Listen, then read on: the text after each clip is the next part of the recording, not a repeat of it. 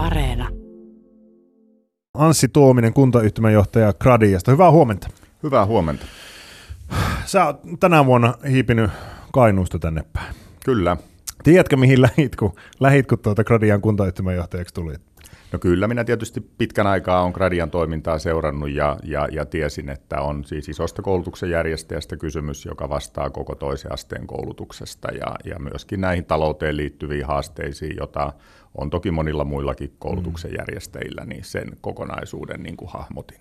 Se on yhteiskunnallisesti kohtuullisen vaativa, vaativa tota, ala ja kohtuullisen vaativa johta, johtajatehtävä. Tuntuuko vastuu harteilla?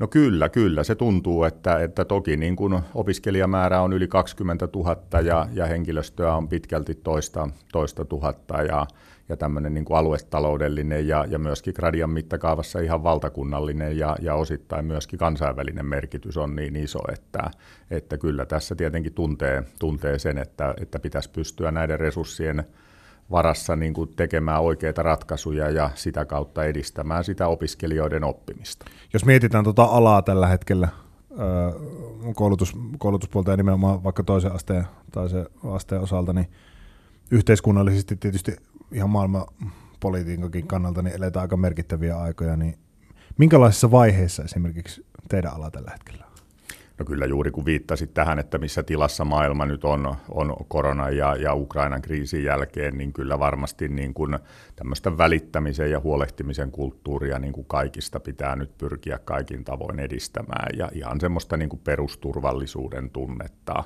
hmm. että kyllä moni, moni niin kuin miettii nuorista erityisesti sitä, että miten epävakaassa maailmassa sitä nyt todella yhtäkkiä niin kuin eletäänkin ja kuinka nopeasti näitä muuttujia voi tulla, että kun puhutaan niin kuin laaja-alaisesta yleissivistyksestä, niin tietyllä tavalla tämä on oppimateriaalia tämä maailma tällä hetkellä, että miten mm. tähän pitäisi suhtautua ja, ja miten tätä pitäisi hahmottaa, miten tähän on tultu ja sitä kautta varmasti tämä muokkaa niin kuin kouluelämää myöskin niin kuin laajasti ja mm. tietyllä tavalla ihan perusasioihin pitää myös osata nyt keskittyä. Tota, sun taustasta, historian yhteiskunta, korjaa muuten näissä sitten, jos, jos muistan väärin, mutta historian yhteiskunta opettaja, rehtori, sitä kautta sitten tänne niin kuin tavallaan rappusia, sanotaanko ylöspäin koko aika, niin jonkunlainen näkemys nyt varmaan vähän kautta, on siitä, että miten asiat on muuttunut kaikessa tässä ajassa ja millä portailla, millä portailla niin, niin, niin miten kuvailisit tätä muutosta? No kyllä tietysti ajattelen tästä niin, että, että tavallaan niin kuin oppilaitokset niin kuin laajasti niin yhä enemmän avaavat niin kuin ovia ja ikkunoita tähän maailmaan ja vuorovaikutus niin kuin ympäröivän yhteiskunnan, työelämän, jatko-opiskelupaikkojen – kaikkien kesken, että, että tavallaan kukaan ei enää tee yksin oikeastaan niin kuin mitään, vaan olemme osa semmoista isoa verkostoa. Ja sitten siinä pitää kuitenkin osata niin kuin hallitusti ja suunnitelmallisesti toimia, ettei kaikki ajaudu joksikin isoksi puuroksi, että kukaan ei niin kuin tiedä, mikä on kenenkin rooli, mutta tavallaan niin kuin se, on minusta aika keskeistä, että me aika pitkälle yhdessä teemme, teemme tätä työtä ja me rakennamme yhdessä kansakuntina tätä maailmaa ja, ja sen tyyppistä osaamista meidän pitää niin kuin pystyä lisäämään. No Gradiasta viime viikolla tuli uutisointia, uutisointia sitä, että säästöjä on luvassa, kulukuria on luvassa. Ne, ne tuntuu olevan sanoja, jotka pyörii vähän organisaation kuin organisaationkin puolesta. Tota, kuinka liemessä Gradia tällä hetkellä on? No tietysti menoja, menoja on enemmän kuin on tuloja ja, ja me pystytään aika hyvin nyt ennustamaan, että minkä tyyppinen tämä tulopohja maksimissaan voi, voi olla ja, ja sitä kustannusten nousua on tapahtunut erityisesti niin kuin henkilöstömäärän kasvu ja, ja nyt tietysti myös kaikkien materiaalien hintojen nousun kautta, että kun ollaan iso ammatillisen koulutuksen järjestäjä ja lukiokoulutuksen järjestäjä, niin erityisesti ammatillisessa koulutuksessa tietysti on paljon koneita ja laitteita ja, ja erilaisia raaka-aineita ja muita, joita käytetään, niin tavallaan ne ovat nostaneet niitä kustannuksia, että voisi sanoa, että vaikka niin kuin lukuina ne tuntuu isoilta, niin kyllä minun mielestä painopisteajattelussa pitää olla siinä, että 90 prosenttiin kaikesta siitä hyvästä, mitä meillä on käytössä, niin on, on jatkossakin, mutta nyt joudutaan vähän sopeuttamaan siihen, siihen tulotasoon, mikä on niin kuin realismia. Ja ennen kaikkea on hahmotettava se, että, että miten sitten jatkossa yhteiskunta näitä resursseja jakaa, koska tämä korona aiheutti niin kuin yllättävän ison lisäkustannuksen, josta me kansakuntana olimme yksimielisiä ja nyt nämä puolustusvoimain tarpeetkin, niin laajasti kansalaiset sen hyväksyy, niin tietysti menoja on vähän niin kuin muillakin sektoreilla nyt enemmän kuin mikä on meidän tulopohja ja tähän asti sitä on sitten ulkomaan velalla yhteiskunta kuitannut ja kuinka pitkään sitä voidaan näin toimia, niin se on päättäjien käsissä, mutta virkamiehenä katson, että en minä voi kuitenkaan suunnitella toimintoja niin kuin pankkilainan varaa. Tuota, nyt tilanne on se, että tämänhetkinen henkilöstömäärä on 1100 ja säästöjä tarvitaan. Kysyin äsken, että onko minkälaisessa liemessä gradia on ihan suoraan vastausta. En saanut siihen, että minkälaista liemestä on kysymys, mutta, mutta perustelit kuitenkin asiaa. Ja nyt kun luntaa, niin 10 prosenttia sen verran niin kuin henkilöstä, henkilöstöstä niin kuin karsittaisiin, mutta ei irtisanomisia.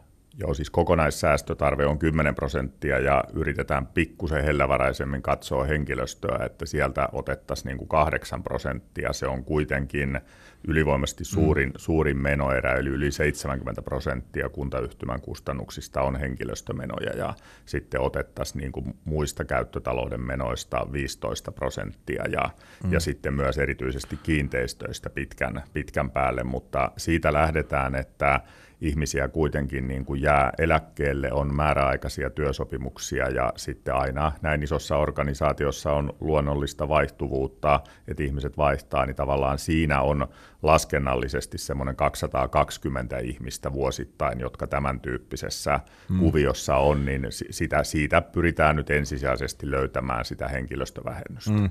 Määräaikaisten työsopimukset tietysti, jos ne loppuu, niin ei puhuta irtisanomisesta, mm. mutta anatomia sinänsä on sama Juuri näin. kuitenkin, että mm. se ei jatku mm Miltä tämmöinen tuntuu? No kyllähän se yksilön kannalta on ihan yhtä ikävä, ikävä ratkaisu, jos se ei niin kuin pääty, mutta, mutta todellakin tässä tämä juridiikka on, on tietynlainen, jonka mukaan mennään ja, ja nyt yritetään tätä noudattaa ja, ja henkilöstöjärjestöjen neuvottelijoiden kanssa on myös tästä periaatteesta niin kuin käyty hyvät keskustelut. 10 prosenttia, jos lähtee työvoimasta, niin, niin, niin jääkö 10 prosenttia hommista tekemättä? Siitä pitää lähteä, että niin ei käy. Eli kyllä tämän päivän maailmassa tämä luopumisosaaminen on varmasti niin kuin sen tyyppinen sana, että ei me voida niin kuin kuormittaa sitä jäljelle jäävää porukkaa aina niin kuin lisätehtävillä, vaan kyllä tästä jaksamisesta, pitkistä työurista, mistä tänä päivänä puhutaan, niin pitää pitää huolta ja, ja opiskelijan asiaa tässä on niin kuin priorisoitava, että viime kädessä – kaikki asiat tulee niin kuin puristaa sen luupin kautta, että mikä vaikutus tällä on opiskelijoiden oppimiseen. Mm. Ja, ja sitä kautta tehdään niitä toimenpiteitä, että vaikka henkilöstö on tärkeää, niin kaikkein tärkeintä on se opiskelija, ja sen takia veronmaksajat meille rahoitusta osoittaa. No jonkun verran on puhetta siitä, että Gradialla olisi ihan rahaakin jossain jemmassa, miljoonia, tai kymmeniä miljoonia itse asiassa. Joo, siis raharahaa ei oikeasti niin ole, että ne raharahat on pantu kiinni seiniin, eli Gradia on käynyt kovan investointiohjelman 2000-luvulla läpi. Täällä on tehty isoja oppilaitosten paikkojen muutoksia ja, ja myöskin tilat on pantu kuntoon.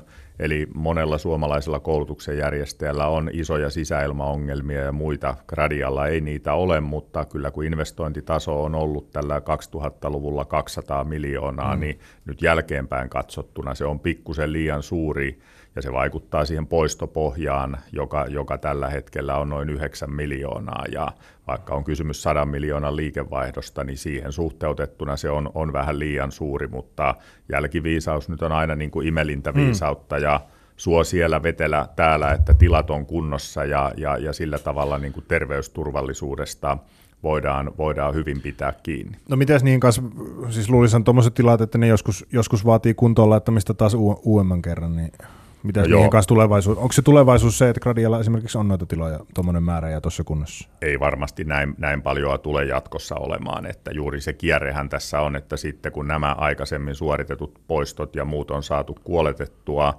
niin on 25 vuotta mennyt ja 30 vuoden kohdalla on äkkiä taas uudet isot peruskorjaukset ja Gradial on 150 000 neliöä kaiken kaikkiaan toimitiloja, niin kyllä niin kuin nyt pitää tehdä suunnitelmaa siitä, että miten pidemmässä juoksussa tätä digitalisaatiota hyödynnetään ja varmasti 100 000 neliöä niin kuin pidemmän aikavälin jälkeen on riittävä tälle mm. kokonaisuudelle ja sitä pitää lähteä nyt niin kuin määrätietoisesti tavoittelemaan, mutta, mutta sillä ei niin kuin hetkessä näitä kustannuksia, koska sitten ne pitää saada johonkin muuhun käyttöön ne tilat.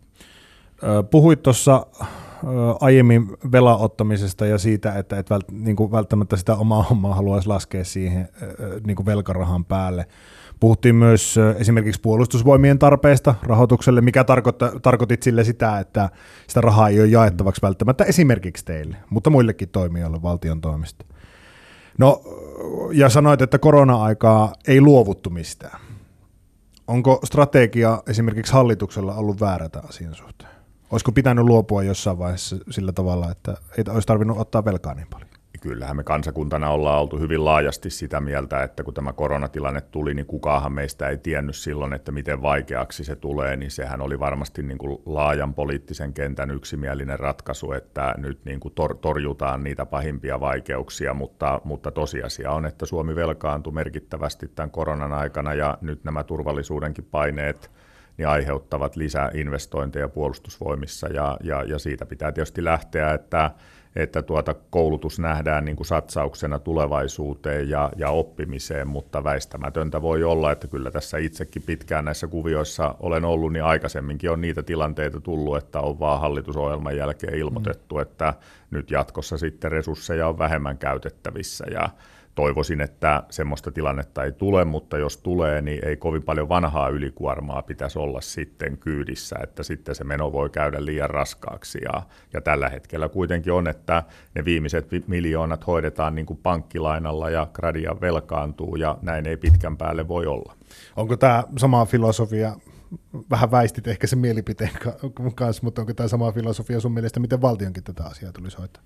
Kyllähän, kyllähän niin kuin julkinen talous on ihan ikään kuin toisen tyyppistä kuin mitä vaikka yksityinen talous, että kyllähän niin kuin se, on, se on ekonomistien asia ottaa siihen niin kuin kantaa, ja, ja kyllä kai tilanne on se, että ei Suomi niin kuin kansakuntana vielä ole ihan mahottomasti velkaantunut, mutta niitä velan maksajia meillä jatkossa, eli työssä käyviä on niin paljon vähemmän, niin mm. sitä keskustelua ehkä pitäisi käydä enemmän. No syystä, että olet historia- ja yhteiskuntaopi-opettaja, niin jonkunlainen näkemys on historiasta, mutta jos otat kristallipallon kouraa ja sä oot helmikuussa aloittanut tuossa Gradia toiminnassa, minkälainen Gradia on tuossa, kun 2030-luku pärähtää käyntiin? Minkälaisen Gradian sä aiot luoda? No kyllä minä ajattelen, että yhdessä henkilöstö- ja opiskelijoiden kanssa sitä luodaan ja minä uskon, että 2030-luvulla niin Gradia on vahva suomalainen koulutustoimija, että jos mä katson ihan tätä Keski-Suomen ikäluokkakehitystä seuraavan kymmenen vuoden jaksossa, niin se on, se on suhteellisen niin kuin vakaa ja pysyy aika lailla tällä tasolla toisen asteen opiskelijoiden osalta nyt sitten päivähoitoikäisten ikäluokat ovat selvästi pienempiä ja siihen pitää sitten varautua, että se rupeaa näkymään gradian tyyppisessä toiminnassa 2030-luvulla, jos ei merkittävää maahanmuuttoa ja muuta Suomessa tule, tule niin kuin tapahtumaan. Ja kyllä minä niin kuin näen, näen sen, että niin kuin jo tässä aikaisemmin sanoin, että se semmoinen välittämisen ja huolehtimisen kulttuuri ja kaikkien tukeminen ja tässä epävarmassa maailmassa turvallisuuden tunteen rakentaminen pitää olla keskiössä ja, ja tavallaan niin kuin avoimesti kohdata tätä maailmaa ja, ja sitten ajattelen niin, että viime kädessä kun ihminen nukkuu, syö ja liikkuu hyvin ja omaa kohtuulliset vuorovaikutustaidot ja yhteisymmärryksen eri mieltäkin olevien ihmisten kanssa, niin niillä taidoilla sitä varmasti jatkossakin tässä maailmassa pärjätään.